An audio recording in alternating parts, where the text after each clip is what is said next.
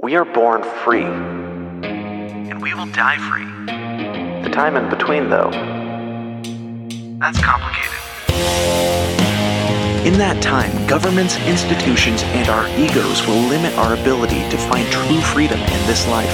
These are real stories of real people overcoming the odds, persevering in justice, and unlocking their potential. Welcome to Finding Freedom. Here's your host, John Odermatt. Hey, everybody, welcome back to another episode of Finding Freedom right here on the Lions of Liberty Podcast Network. Of course, if you're a fan of this show and if you've been listening to the Lions of Liberty, podcast for a long time, for several years, then uh, you're definitely going to recognize my guest today. Um, my guest will be none other than former Lions of Liberty podcast flagship host Marc Clair is coming back to the show. So, really excited for you guys to hear from Marc. We get into some interesting topics, talk about the transformation that he's uh, gone through, um, journeyed through over the past uh, past few years, and excited to uh, to for you guys to hear that conversation. But I want to remind you that there is a bonus segment at the end of this that you can access if you're a member of the Lions of Liberty Pride. Of course, you can join the Pride on Patreon or locals by going to patreon.com slash Lions of Liberty or lionsofliberty.locals.com. And also I want to remind you that this episode of Finding Freedom is brought to you by Masa Chips. Do you love tortilla chips? Do you love tortilla chips with queso? Do you love them with salsa? Do you love eating them plain? Well, I have news for you. We have an actual healthy tortilla chip here with uh, masa chips. They are tortilla chips fried in grass fed beef tallow. They are delicious. Just with, uh, you get that hint of that beef flavor on the chip, dipping it in the cheese and the queso. Mm, so good. So delicious. So delicious. You can get 10% off of Masa Chips um, by going to masachips.com and using promo code LIONS at checkout. And uh, recent guest of this show, Doug Stewart, he recently bought some Masa Chips and uh, gave me a personal review. He loves them. So be like Doug, go buy some Masa Chips. And let's get to today's interview with Marc Clair. Welcome. I'm joined here today by a uh, a special guest, somebody you might remember. I know it's been almost a year, but uh, Marc Clair returns to the Lions of Liberty Network, former host of a little show that we used to call the flagship show here on Lions of Liberty. Actually, the, the founder of the Lions of Liberty podcast, and now the host of the Marc Clair Show. Marc, welcome back, buddy. Welcome back. Odie, I know exactly what you're thinking, and yes, I'm ready to roar. I made it a point to not ask you that, but I'm glad you're that ready was to really roar. just for Brian. That was really to upset Brian. Brian would get so angry about that, and it uh, he really didn't like the, the catchphrase. That's the main reason I laughed. Ultimately, I think. I, I don't know why. I don't know why I didn't like it. It's uh, it's actually I don't know. Some people got real into it, and uh, some people I made it pretty a awkward. convention. People say, "Hey, I'm ready to roar." You know, Hey, people remember. it. Yeah. It worked. It worked. Um, but so this is the first time you've come back on. You you weren't on Brian's show, were you? Since you Yeah, I, I've been waiting by the phone, just waiting for that thing to ring by the old Lions phone, and uh, finally it rang, and it was Odie on the other side. Now it's, it's my first time back. It's nice to see. Uh, nice to see you guys are keeping the place, you know, in somewhat of an order, orderly fashion. The lights are still on. That's that's that's how I gauge things. See, you're So even branching off. I, I tune. I do tune into the meme wars on occasion. Yeah.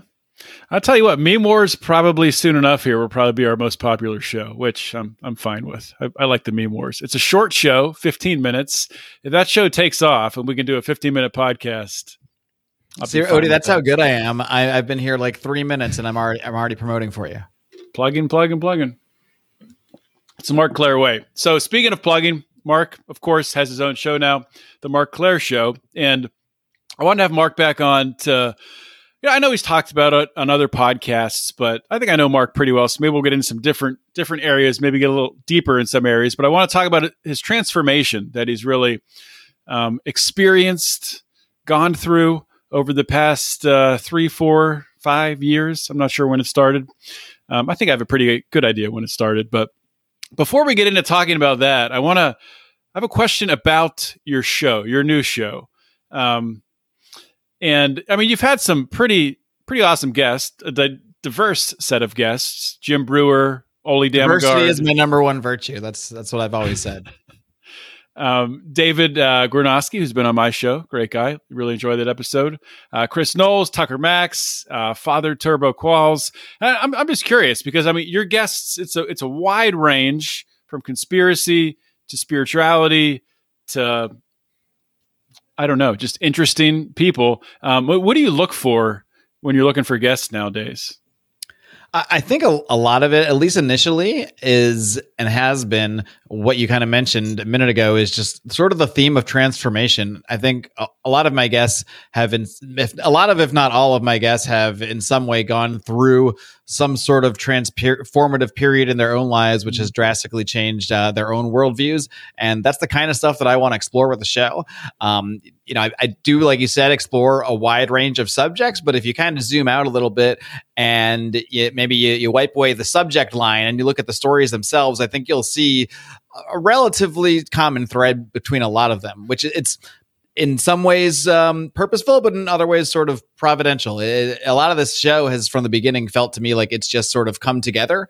Um, it started with just an, the very vague idea of I feel, feeling like I needed to do something different, feeling like I had been too bogged down in the politics. Uh, you know, as you know, I spent a lot of that those last few months with Lions Liberty doing a lot of arguing, a lot of online arguing, some even in podcast form, and it just started to become something that wasn't fun to me anymore. And mm-hmm. when something stops being fun, like it either you got to reignite that passion, re refine whatever made it fun in the first place, or you got to move on and, and, pivot to something else. So, which is, of course, what I did. And I think there's a lot of, like I said, a lot of different subjects I do tend to cover and do want to cover religion, the cringy term spirituality. Somebody that, that left a, um, a review on mine said it said it I think best. He said um, spiritual uh, spiritual without being cringy. Uh, so I guess that's sort of what what I'm going for. Yeah, I, um, I, I actually hate the term spirituality. I don't know why I said that, but it, it's just like trying to explain, I guess, a wider. I I don't know. Yeah, it's I guess Faith, it's, a broad, it's beliefs, a term that I'm trying um, to express yeah. something broader than merely religion because I'm not per se pushing a religion. Um, mm-hmm. But I, I yeah, I, I, guess we haven't found a better word yet. Just like uh, Buck and I have not found a better word for journey. You know, I guess transformation is almost like what I'm trying to say when I'm talking yeah. about someone's journey. They're like transformative. Well, their transformative journey. yeah, when I hear the journey, I just think of the song. Um, so you know, it's don't stop believing, baby. That works. Yeah, can't stop believing. Never stop believing. Um, so let, let's start down this road, this transformation road. And, uh, you know, I, I, think a good place to start, I think maybe where this uh, transformation sort of started for you was with uh, professionally for you, right? With the job that you had, at least in a way. M- maybe I'm wrong, but let's let's start there, and uh, you can take it in whichever direction you want to. But you know, turn back the clock to 2019, 2020. You're living in Los Angeles. You're working um, you're working in, uh, I don't want to say the name of the company, but you're working in production. And uh, some things happened with with the vaccine, and your life ends up being uprooted. Um, so take us through that moment in time when that change happens. You have to make a decision. You have to make a stand, and then to where just uh, you can meander where you want to, but I'm trying to keep it prof- professional for this yeah, segment well, here. And then I, how you get this, to where you are I, in Florida? I've talked about this enough that I know how to do it uh, with all my legal situations in mind, because there, there are go. legal situations involved. Um, at the end of the day, I, it, it might have really started somewhat earlier than that, probably probably even a little bit before I met my wife, but obviously like meeting my wife and t- and really changed priorities, mm-hmm. changed my priorities in life in many ways. So I think that that shift was already there in a sense, but when ev- when whatever what, everyone knows what happened in 2020 start uh, happened, uh, especially when the V issue came up, uh, you know, I I I kind of had this. It's weird because I went on a vacation in actually to Florida where I now live in April. I want to say April of 2020 because even back then we were talking about moving here. Even before all these mandates and what they did in Florida to sort of rebuff those mandates came into play. So. Uh, probably talking to Tho Bishop helped and just seeing that the, the I, I knew people who were in Florida just having a good old time while I was quite literally locked in my house in Los Angeles. Um, so, So we you, were already, you met you met your wife in, in 2019 then? Is that, Yeah. that right? Yeah. Okay. That's right. Yep, correct. And um, right. So, so, yeah, so the two the two of you went to Florida to visit Florida. Is that what you're saying? right, we were already married at that point. I, th- I believe. I believe we just got married um, in late 2020. So yeah, this is Okay. 2021. So we were already married, and we were. So of course we had our mindset on you know our a family, and you know she had her son that we were working on his immigration for. So we had a, a lot a lot of factors that weren't in my mind when I was just a single guy living in Los Angeles who just didn't really care about much, to be honest, more than going out, getting drunk, meeting chicks, uh, and doing my podcast and, and telling everybody how fr- uh, all about freedom because I was so free because hey, I, I wasn't tied down to anything, and that's freedom, right? Sure, um, or it's just a different kind of slavery. Uh, we can get into all, all these things, I suppose. Um, but you know what? I think what it really came down to, I, we when I came back from that vacation. I remember distinctly people at work, a lot of people were just out of nowhere coming up and saying, Did you get your vaccine yet? Because it was like right after it became available to sort of like the general public. And I remember that Mhm. striking me as such a strange thing. Like it it it it sat with me so wrong. And it was happening for like every day for weeks to the point I was just so goddamn sick of hearing about it. And I was never going to do it because I just, I, my wife and I had talked about, it. we're like, this is why are people just sticking this thing in them when no, like it takes like years and years and years to test these things normally, like just, just on based logic. It wasn't even, yeah, there was an ethical component to it, of course, but even before the mandates came in, we were just saying like, why, why would we be doing this for this thing that obviously, uh, you know, based on our age and all that has uh, virtually no chance of harming us. Um, so that that was already kind of in our minds, but I, I still never had the vac- the the mandate thought hadn't really come to me. Um, for some reason, I just thought, oh well, they'll I'll never really try to force people to do that because at that company, I was at that mysterious company, they had tried to do a flu mandate the, the year before, and I pretty much just straight up Ah. said, I'm I'm not doing that, and they said, okay.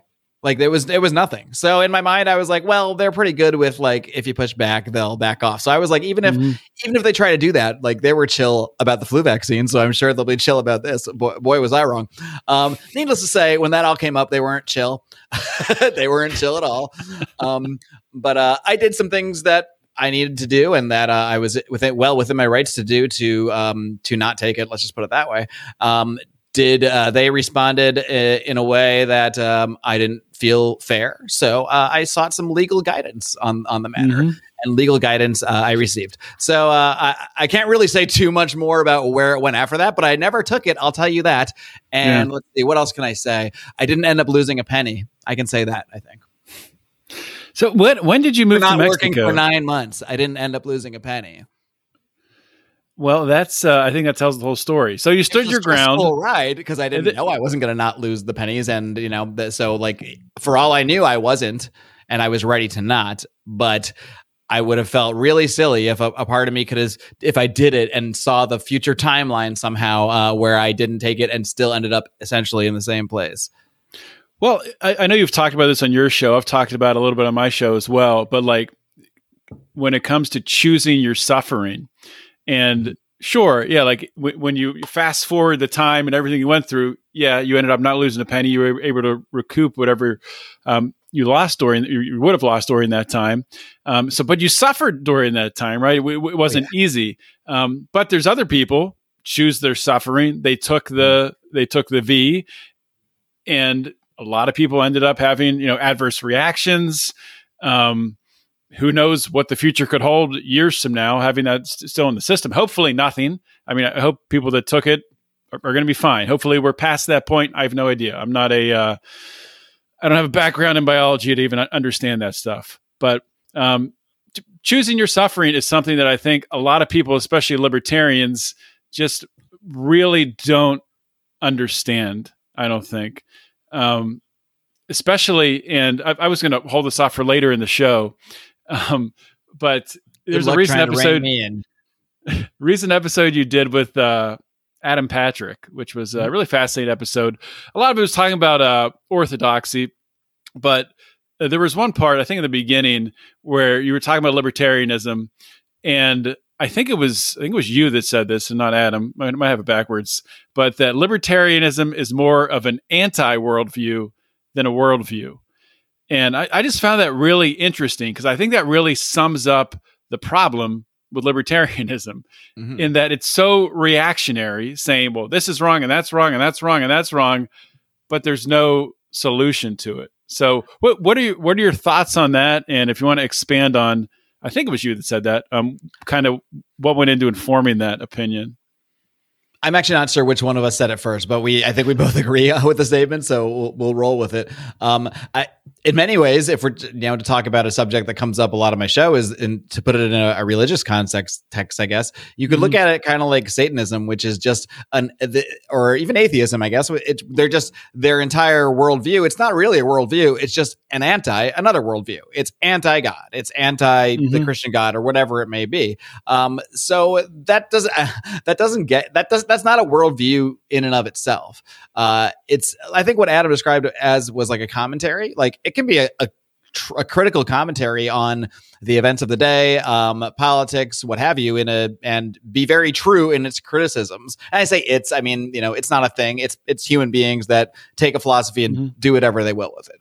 Um, but what it, what a lot of libertarians often aren't doing is actually trying to take lessons from that philosophy and then enter the real world, enter the actual arena of life, and apply the principles for real. And what struck me so much during what I was going through, I I, I was so silly, I guess, that I just assumed that because I was a libertarian and everybody I was surrounded with were libertarians, uh, that they all believed in you know this bodily autonomy, not in the the cringe uh, abortion way, but uh, you know b- believed in you know individual rights and self determination. And surely that group of people was going to 100% not comply with mandates, even if it meant that they even if they wanted to do it, they just obviously none of these people are going to comply. And yet I was turning around left and right, and almost everyone. There are a large number of people that didn't, of course, but a much higher percentage than I thought would, which I thought would be close to 0 I just found complying in every way imaginable. Uh, and it really struck me when I, it, it really made me realize that the commentary of libertarianism, the anti worldview, it does not actually give, provide most people anyway, that that sort of that positivity of here's what you should do here's how you should react to a situation like that it doesn't give them the inner strength to to stand strong uh, on its own. Just being angry at the state. If you want to be angry at the state and angry at all the p- politicians, but you're going to turn up your sleeve the second you're threatened, uh, then I think that it's not providing you really any anything positive at the end of the day. Mm-hmm. Yeah, no, I mean, I, I I've talked about that a lot too. Um, you know, there's there's so many libertarians that that waste all their time, um, you know, going to conventions, and we've talked about this, and I mean, you've talked about it um, on your old show when your one your one famous rant that you that you did, but wa- wasting time at, at, at conventions, and um, you know, they, they don't have money to to buy a house or buy a car. Um, I think I think we've beat that to death, but to get back to transformation. Um, I think a really interesting transformation that you know I've noticed with you, and you kind of talked about a little earlier, but going from single life to being in, um, and not that you weren't in relationships before, but being in a relationship, getting Bunch of shitty married, having, having, well, I wasn't going to say it, um, having a son, and if you if you could just well uh, a stepson, um, if you could just speak to the shift in that perspective because I, I think i mean i'm one of those people that thinks little bit conspiratorially in that i think the government is trying to incentivize or keep men especially young men from getting in you know committed relationships getting married and having children because i think it does change your your pers- your perspective on life so did did it really change your perspective on life when you Yeah, I uh, mean the go- the government's one of the forces doing that. Uh, it's one iteration of it, but I think it's coming in all sides. Uh, I, even just even just down to things like the Me Too movement and things of this nature. Where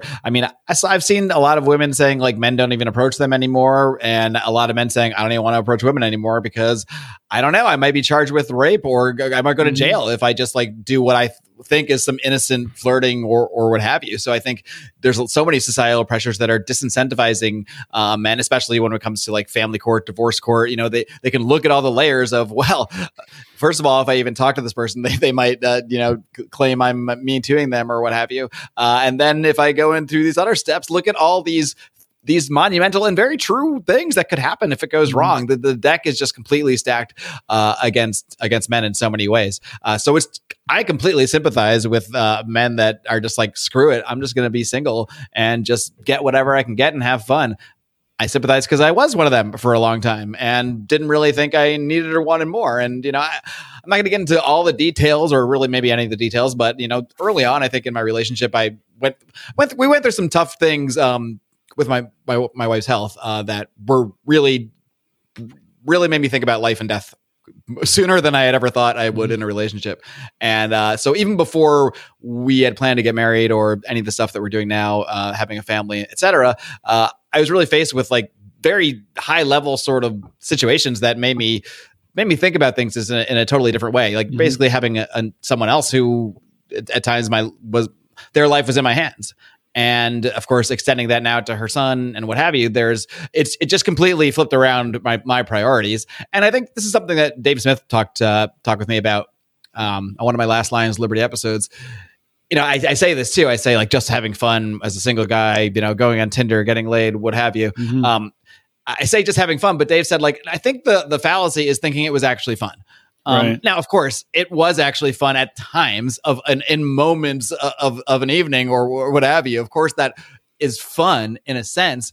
Very shallow, shallow fun. It's very shallow yeah. fun, and it, at the end of the day, it's it's it's like going out for a night of drinking when you when you have like twelve Jaeger bombs. I know you and I have been in these situations before. It's fun, um, now, now maybe that the recovery when we're 19 wasn't so bad, but if I do that now, I will. I guarantee I will have a fun night, and I'm going to have a horrible week. Like now, I will. Now it will be a week if I did something like that.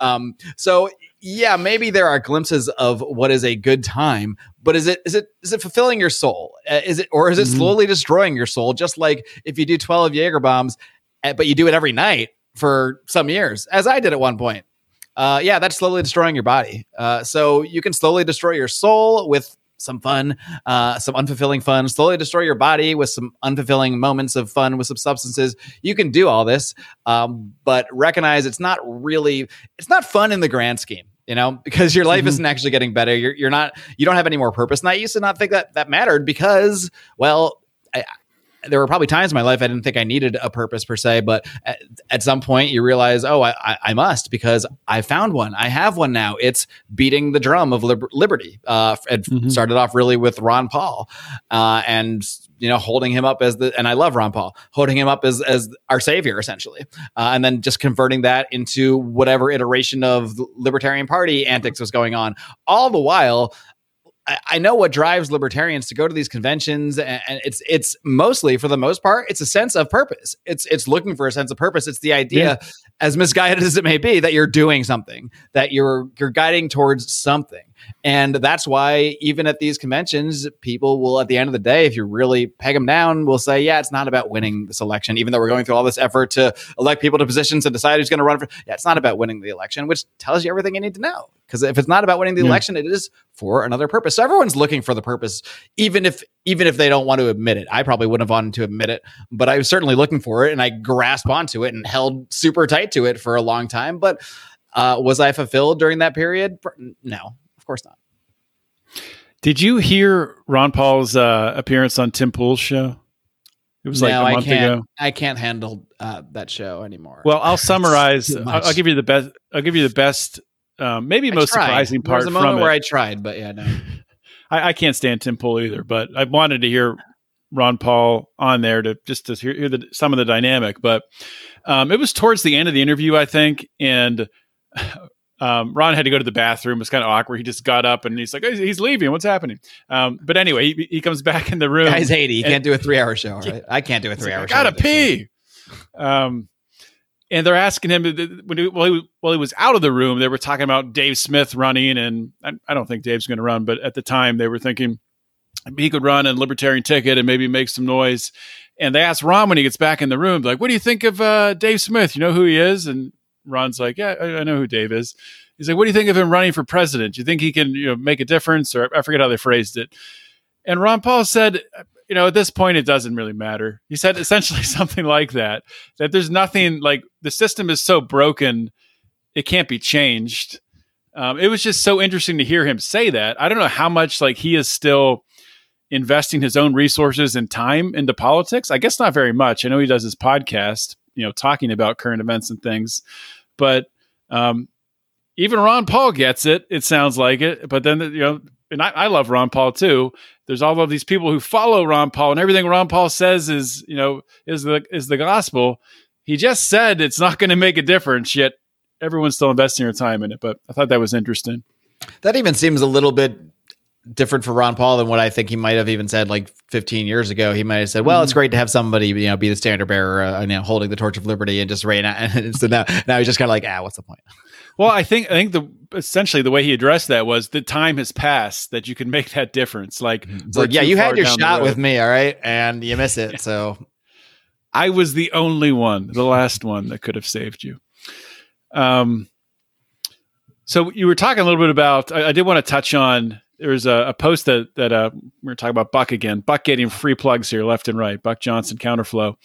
Um, he had a post up talking about AI, and you were just talking um, in, your, in your last comment there about you know really the Me Too and these different things, and men not approaching women. And Buck said something to the effect of a year from now, or maybe it was three years from now, um, there's going to be a large percentage of men who just have AI girlfriends. Mhm. Uh, Is that something you think is is reality? Is a possibility? yeah, it's already a thing. Uh, I forget what the if you Google something in suicide, like chatbot suicide, there's a specific name of a chatbot Hmm. that you can Google. But anyway, you, you, it wouldn't be hard for you internet sleuths to find it. Uh, yeah, this is already a thing that's happening on some level uh, where people are falling in love with these chatbots and then having their heart broken uh, because it's not actually or fulfilling a relationship any more than Wow. watching porn is fulfilling or what have you, even or any Mhm. more than even just have you know hooking up with random chicks on Tinder is fulfilling. But at least those are real women, you know. At the end of the day, and I, I as much as I can say that's not fulfilling, I'd be much happier with someone running their way through through uh, Tinder. Well, maybe I shouldn't say this. I don't know. I don't know if I'd be much happier, but let's just say it's it's a lot healthier to have relationships with real people than it is with an AI chatbot. At the end of the day, I think that's I think that's a pretty fair statement. Uh, so yeah, it is already happening, and I think a lot of the pushback Buck was getting on that is I think I, th- I believe he did say a year, and a lot of people were saying. A lot, some people were saying no way, but a lot of people were saying, well, probably, but not like not this fast. Come on. And he was just like, there's stuff that happening now that people, you know, said five months ago would take five years. And uh, to me, that was kind of like a lot of what I wanted to talk to with my recent guest, uh, Amari Sachet, because he believes the singularity has passed. And the idea is once the singularity has passed, meaning AI can start of start start doing its own thing, essentially, um, then the pace at which it, the this stuff can multiply is just we can't fathom it because when humans are the ones that are accelerating the pace of technology it at the end of the day it still does take human man hours even if it's humans that working on a microchip that then goes fast it still takes human man hours to put into replicating things and making them more efficient or what have you. Uh, it ai has no such limitations. Algorithms don't go to bed. Uh, they don't need to sleep. They don't get tired. They don't need to go out for a coffee. They are just going and they're going at light speed. Uh, so the the rate that this stuff can accelerate and the rate that people can adopt it, I don't think we can even really possibly fathom that. So I hope Buck is overly pessimistic here, but it, to me, it's absolutely realistic. It, to me, it is just a matter of the only thing to argue about is is time at this point. Yeah, and uh, Not the white pills I, mean, if- was hoping to if- dish out here, but if you really think about it, the amount of men who are addicted to porn, online pornography, um, it's I would guess it's much higher than fifty percent.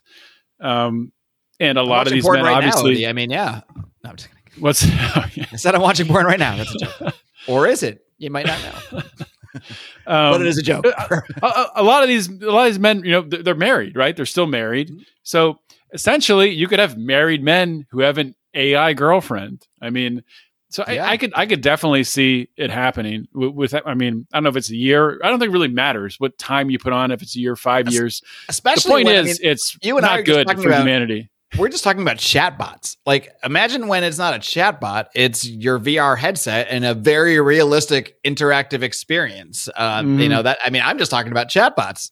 so if I think that can happen with chatbots, uh, if the technology gets better than that, which it will, uh, yeah, that's scary. Yeah, so I mean, at a certain point in time, do you just like like VR? You're like, I'm just not doing VR. How do you protect yourself from it? Uh, yeah, I mean, our son wanted to get a VR headset, and we pretty much said no. so yeah, I Yeah. guess I, I I don't like. It, it's one of those tough things where it's like I don't want to be the uh the crotchety old man who doesn't you know who thinks whatever the kids are playing with now is extra dangerous. But I think a lot of kids nowadays and people nowadays are. Forget just kids. I mean, forget just gaming and kids. Like hu- every human I see is just on their phone, just scrolling away. So it's it's the same concept. It's the dopamine addiction from whether it's from a game or from. And I am not like excluding myself from this. I try to take a lot of steps to you know have certain time when I'm not doing these things. Uh, especially a lot more than five years ago. When five years ago I'd wake up literally just turn that puppy on, open Twitter, and off to the races, baby. And next thing I know, it's like an hour later, and I'm like, what am I doing with my life? So, and even if I get up and and I'm productive after that, I'm not. I'm just you're in the completely wrong mindset uh, to start Yeah. the day. It's it's funny you say that. I, I I don't know why I remember this, but I remember a Facebook post I made probably like five years ago because I was trying to stop doing the same thing, trying to stop scrolling when I woke up, and I'm like, does anybody else want to you know make a commitment for the next 30 days to you know not look at your phone for an hour after you wake up? And I remember you commented something like, why would you want to do that? That's like the best part. You wake up, you look at your phone, you get to see Did I say that? I can see myself saying that. That's how much I've changed, already. exactly. The transformation of Marc Clair continues. So let's continue down the uh, the uh, transformative path. Um, I, I think for me, like one of the coolest aspects to watch of this is, you know, I referred to it earlier as spirituality. It's probably not the best word for it, but I I, th- I think faith or beliefs or um, j- just really uh, opening your mind up to a, uh, a higher power, you know, potentially being out there, seeing you. I, I remember when, you know, I lived in California for a short time and, uh, you know, we would hang out and, and talking about, uh, yeah, I was a Christian at the time. Then I'm a Christian now, talking about God. And I'm not sure where you stood exactly. I think you were more agnostic, maybe leaving the door open. Um, I think I was one of those annoying people that said they were agnostic, but then when you have the argument, it's all atheism all the way. I think that's that Yeah. was my deal. But so, like growing up, uh, when did that start for you? Like, when did you were you always sort of that way? Because I, I know you grew up in a in a Jewish household. Um, did you go to synagogue growing up? Yeah, I did go to synagogue growing up. I even went to Hebrew school uh, after school a couple days a week to get ready for my bar mitzvah. Learned Hebrew. Uh, I guess we read. I guess we read. I don't think I ever read the Old Testament as in like from the front to back. I think we Mhm. like read excerpts and talked about them and, and things like that. But um, I think I don't want to throw my mom under the bus. I love her very much, but this is a true story, and I've told it on podcast before. So here we go. Uh, we were, you know, my, my parents were religious and we did like the main holidays, but it's not like we didn't go to synagogue like every week necessarily. It wasn't like that kind of thing. Uh, it was kind of like a, we do the holidays and we have some other celebrations when it feels like the thing to do. Uh, so, uh, but we always did Yom Kippur, which is where uh, you fast for, for 24 hours. And uh, Jews don't really have the concept of sin in the same way, but it's essentially the idea that you fast for 24 hours and it like washes away your bad deeds is kind of the way it was spun to, uh, to the kids anyway. It's like, it, it- this is, this clears you for the year. This wipes your slate and you're good. I'm like, okay, doesn't sound like that bad a deal, I guess. You know, I've been kind of an asshole kid this year. I, I guess I could do that. But uh, the part of the thing too is like if it's young kids, and I'm not sure how old I was at this time, maybe eight or nine. Um, like young kids could eat because you don't want to like starve your kids. So it was just like the adults that would do it. So my parents Mhm. would would would fast, uh, and I remember one time we stopped to get me McDonald's on the way home because I was a kid, so I was allowed to eat. And my dad like went into a store or something like that, and then my mom turns around and she's like, "Let me just have a fry." I can't blame the woman. McDonald's fries are incredibly tempting and amazing. Uh, Yeah. But I remember that moment, and I remember immediately thinking to myself, oh, she doesn't really believe this, like really, really at a deep, deep level. Because if you really believe that it was Mm. such a serious thing that um, it's going to affect your afterlife, like you're you're going to wash your all your bad deeds away, like just all you have to do is not eat for a day. If you really, really believe that at your deepest core, like you wouldn't have a fry, you wouldn't throw that away for a fry. Are you kidding me? So Yeah. that, that's just something that struck me as realizing, okay, this is like a thing we do, and it's a culture. Uh, this is our culture, and but this is mm, there was a there's a gap there to me. And so I think mm-hmm. and it's not. I'm not just blaming it on this one incident. This is already something that I think I was. I I think I always kind of saw it as like stories we were learning to teach us lessons. eh, You know, that sort of the Jordan Peterson the way in some ways. Uh, just uh, I just didn't appreciate it even in that way back then. I just thought they were essentially silly stories we were told to. Uh, you know, Mhm. uh, they were just like any, just like Santa Claus or whatever it else may be. It's just things you tell kids, uh, and then when you grow up, you eat the fry because because you know that it's bullshit or, or what have you. Uh, so I think I was always a little, little bit skeptical of things, and I, I was always I always considered myself. Uh, somewhat of a quote unquote truther, uh, another very cringy term, but before there were that was even a term, like uh, there was a reason Fox Mulder was my favorite character on TV because he was he was there to get to the truth, uh, to get to the bottom of things, and that just Mhm. really appealed to me. Um, appealed to maybe whatever side of me also sort of rejected religious narratives, or not rejected them per se, but because I was not like I was hardcore. I didn't really make it my identity, but I, I was definitely always skeptical, and I always thought, you know, how could X, Y, or Z you really have have things right? How could anybody know? So anybody that really tells me they know, I would just think you're full of nonsense because just because you know means you don't really know, so I don't take you seriously. hmm Um, quick note on McDonald's fries before we move on. The reason why they're so good, they actually used to be fried in. Don't tell me uh, it's uh, fried like a baby fat or something. They, they used to be fried in beef tallow back in the day. And then, you know, cost cutting, obviously, they're trying to maximize their margins. Now they just add beef flavoring to their fry oil, probably like canola oil or something terrible for you, um, which still makes them not vegan or vegetarian. I don't, I don't know if they advertise that, but that's it's probably in the small print somewhere. But um, and it's that vegan smell. somewhere. Like they brainwash us with this stuff at a very young age, and now for the rest of my life, when I see the arches, which know, I don't want to go in all these directions. Some would say is an occult symbolism of the arches, but whatever. We don't have to go into that. Um, when I see the arches or I smell that smell, I instantly every thought I have about whatever food I am or am not eating at that moment briefly goes away, and I don't usually act on it. But once in a while, mm, if I'm having a rough day or my guard is down, that wheel turns and I suddenly I'm I'm in the in the drive through. It doesn't. It's very rare, but it happens sometimes. Suddenly, you've just sat in a parking space and shoved a Big Mac down your mouth, and you're in a full sweat. What happened? What happened? Exactly. Happens to the best of us. With, me, Wendy's. Wendy's is mine. I'm not a big uh, That McDonald's used to be guy. mine. That used to be mine Makes too. McDonald's makes me sick. Um, so so continue down this path. The shift. I, I'm I'm assuming you know this, this didn't happen all at one time for you. So what like when did you start? I, know you know you've talked to a lot of people um, who have a you know who are Orthodox Christians, and uh, I know you've become pretty interested in that. But like, wh- when did the door like kind of creep open for you to be like, you know what, something? There might be more to this story here that I'm that I'm missing. Mm-mm-mm. Let's see. Where could I where could I really point to? I guess if I'm really going to point to a moment, I think because even before what I'm the story I'm about to tell you happened, uh, I uh, even before this, I I was starting to sort of on my own start to take I, and I actually do have to credit Jordan Peterson for this a little bit Hmm. because I got into Jordan Peterson's sort of like Bible lecture series and that actually got me to like take that step of like taking it seriously like taking it as like okay still in like the sort of material way that he kind of does where it's like okay but there's like real allegory here and you know there, there's structure to these stories and they do like okay so i started to like respect them more. And then as i did that it made me think well okay if i can take this more seriously maybe i can take the works of other religions more seriously for whatever they might be trying to say. Um so i kind of gave myself a little bit of like a uh, a a religious uh, studies class on my own. I just started kind of like reli- reading more Hmm. religious texts, reading more about religions, um, including Christianity, because that that was the one for that for a while I kind of shunted aside because I was like, I already know about all that. I I went to those like Jewish classes and we had the Bible stories. Like I know what that's all about. It's just that stuff plus Jesus. Like it's not that complicated. But obviously, I've learned there's a lot more to it, and it is it is a very different religion really than, than Judaism in many ways, uh, even though they Mhm. have somewhat of the same foundation. Um, so yeah, needless to say, I think that my mind was open to it more.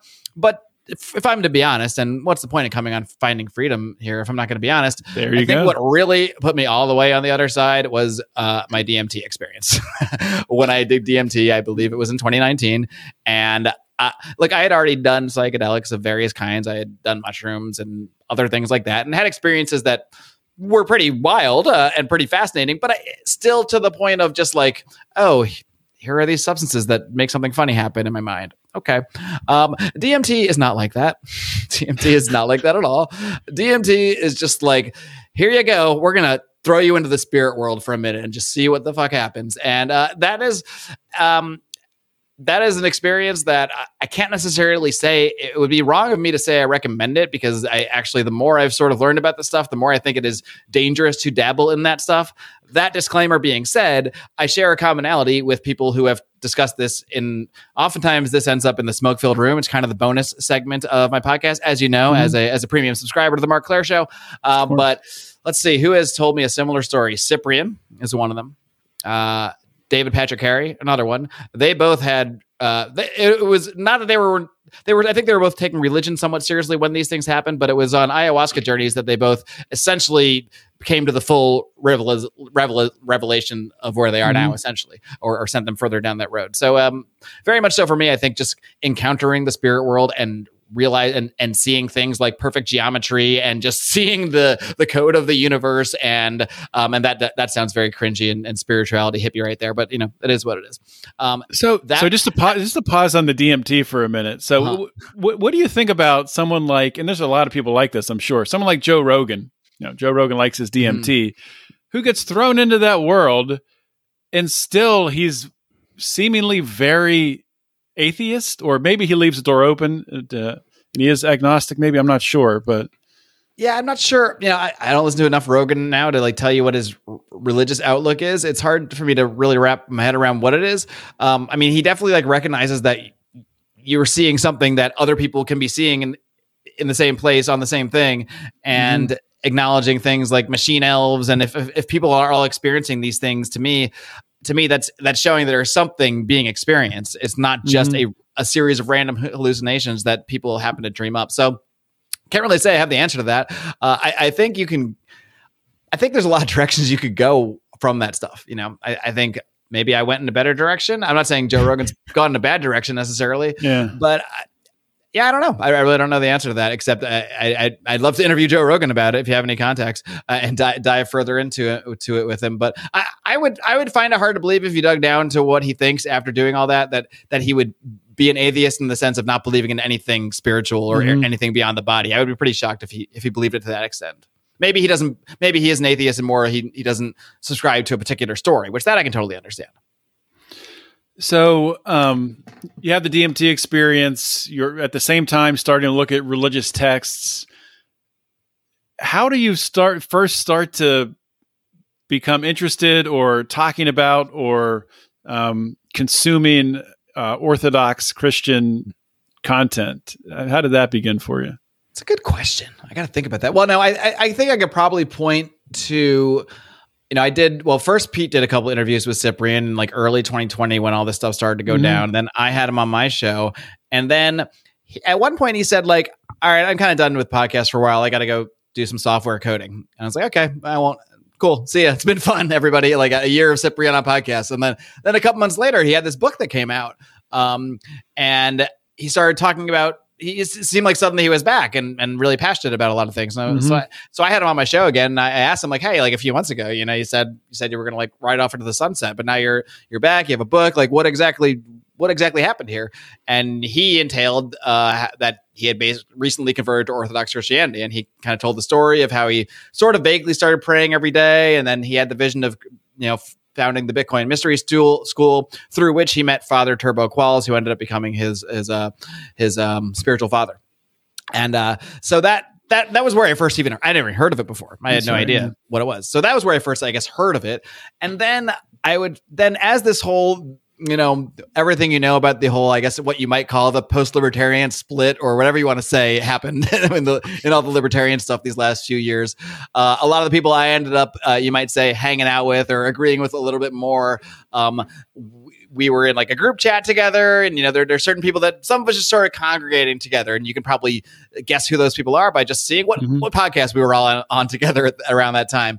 Uh, but then as I started to like get to know some of those people better, uh, suddenly it would be like, oh, this Buck being one of them. Suddenly, like one day, Buck's talking about how he's decided to convert to Orth- Orthodox Christianity and become a catechu- catechumen, and then also Matt Erickson, same thing. He's like, oh, Mhm. hi, uh, he's one of the people I'm talking to, and now he's then Adam Patrick, same, and I'm like, what is? And then Tommy Salmons. It's like all these people who I'm for different reasons, or at least I think different reasons, really um, seeming to share a lot of the same convictions with and, and be really on the same the hippie way to put it would be who i'm vibing with the most.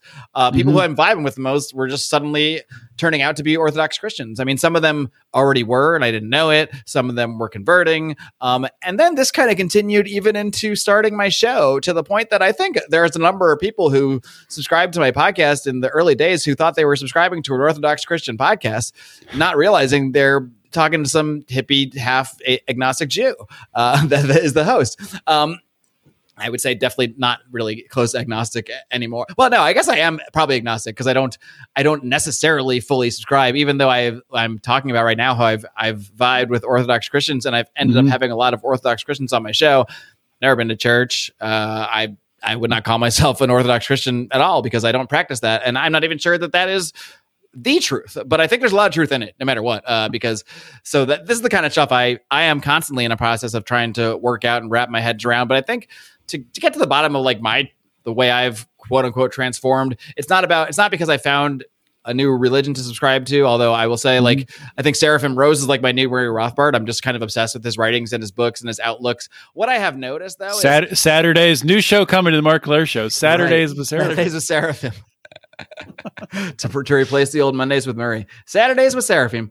Um, what I have found is the a lot of the Orthodox viewpoint, and I'm not even saying that it's only the Orthodox. There might be other sects of Christianity, Catholic, whatever. Those aren't the ones that I've been reading, so I don't know them. So I'm not commenting one way or the other. But Mhm. from what I've been reading and seeing with a lot of Orthodox commentaries, they do explain a lot of what you see happening in the world.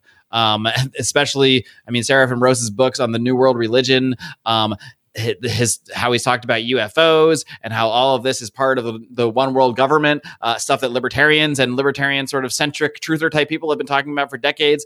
It actually puts all of this stuff that I've always always been immersed in. Uh, you know, since I was reading anything, I was Mhm. into like the conspiracy world and, and all this stuff.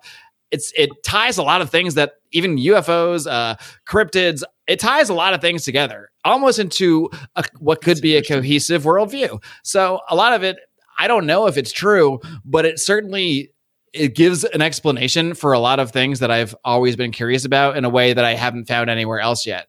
Uh, so it hasn't driven me to find a spiritual father or even seek out an Orthodox Christian church or anything like that, but it has led me to certainly respect respect it as a, wh- for whatever it may be because either it's very true or it's capital T true. You know, I don't I don't know which, but uh, either way, it's it's certainly um, it's certainly something. I, I will say that.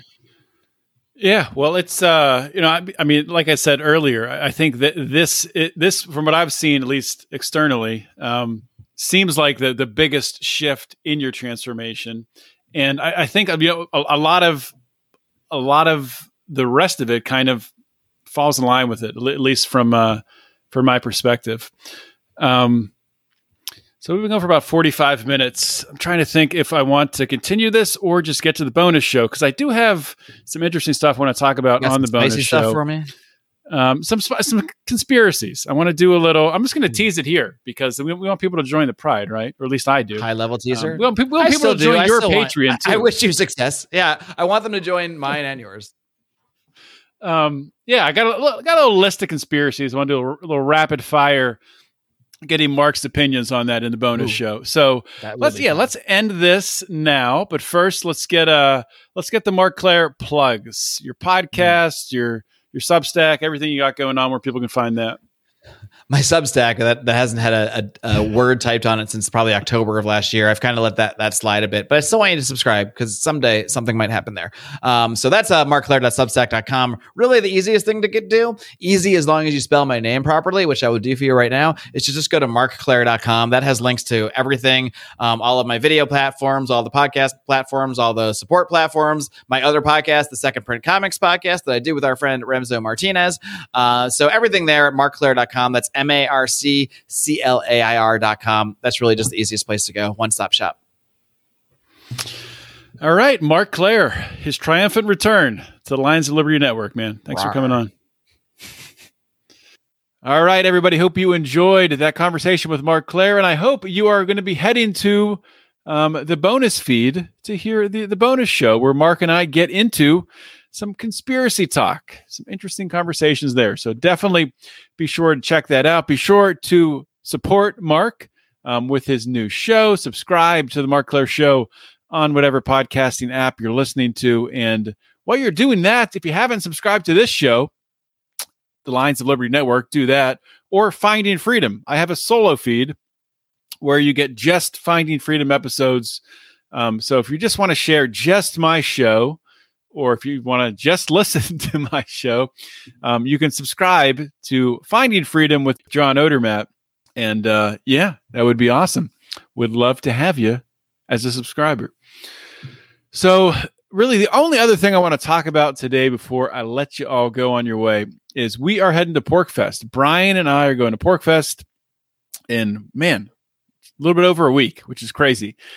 Um, we'll be heading up on Wednesday of that week, and we'll be there Wednesday night, Thursday, Friday, and then Saturday for a little bit in the morning, and then we're heading back home um, on Saturday because I got some stuff I got to do um, the following week, so I need to be in town on Sunday. But really excited, and you know the uh, the guests that'll be up there. Some of the speakers: RFK Jr., Tulsi Gabbard, um, Revrick, Viv, Vivek Ramsworthy, whatever his name is, the GOP candidate. Just interesting that there's you know people from outside of the libertarian spectrum, but uh, excited to hear from RFK Jr. and uh, going to try to interview him. Fingers crossed. Hopefully, we can get something lined up and get a quick uh, quick minute with RFK. Um, but yeah, if you're going to be there, hope to see you. You know, come say hi. Um, we're going to have a tent with uh, with Matt Kibbe, Lions of Liberty tent, along the, you know share tent. We'll be doing live podcasts there. We're going to do a live LALDL. Brian's going to do a live Meme Age Daydream. I'll do a live Finding Freedom.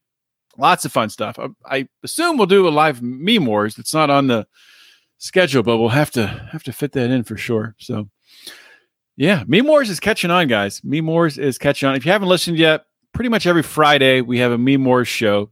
Most we'll say three out of four Fridays we have a Meme Wars show where Brian and I, or a special guest, go through just recent memes and videos and different noteworthy things we talk about on Friday. But it's more of a lighthearted show to uh, to launch you into your weekend with a little bit of uh, a little bit of laughter, a little bit of comedy, a little bit of lightheartedness to uh, ease you into your weekend. So be sure to check that out. And uh, that's all I got. Have a great week this week, and I'll talk to you next week. And always remember to keep your head up and the fires of liberty burning.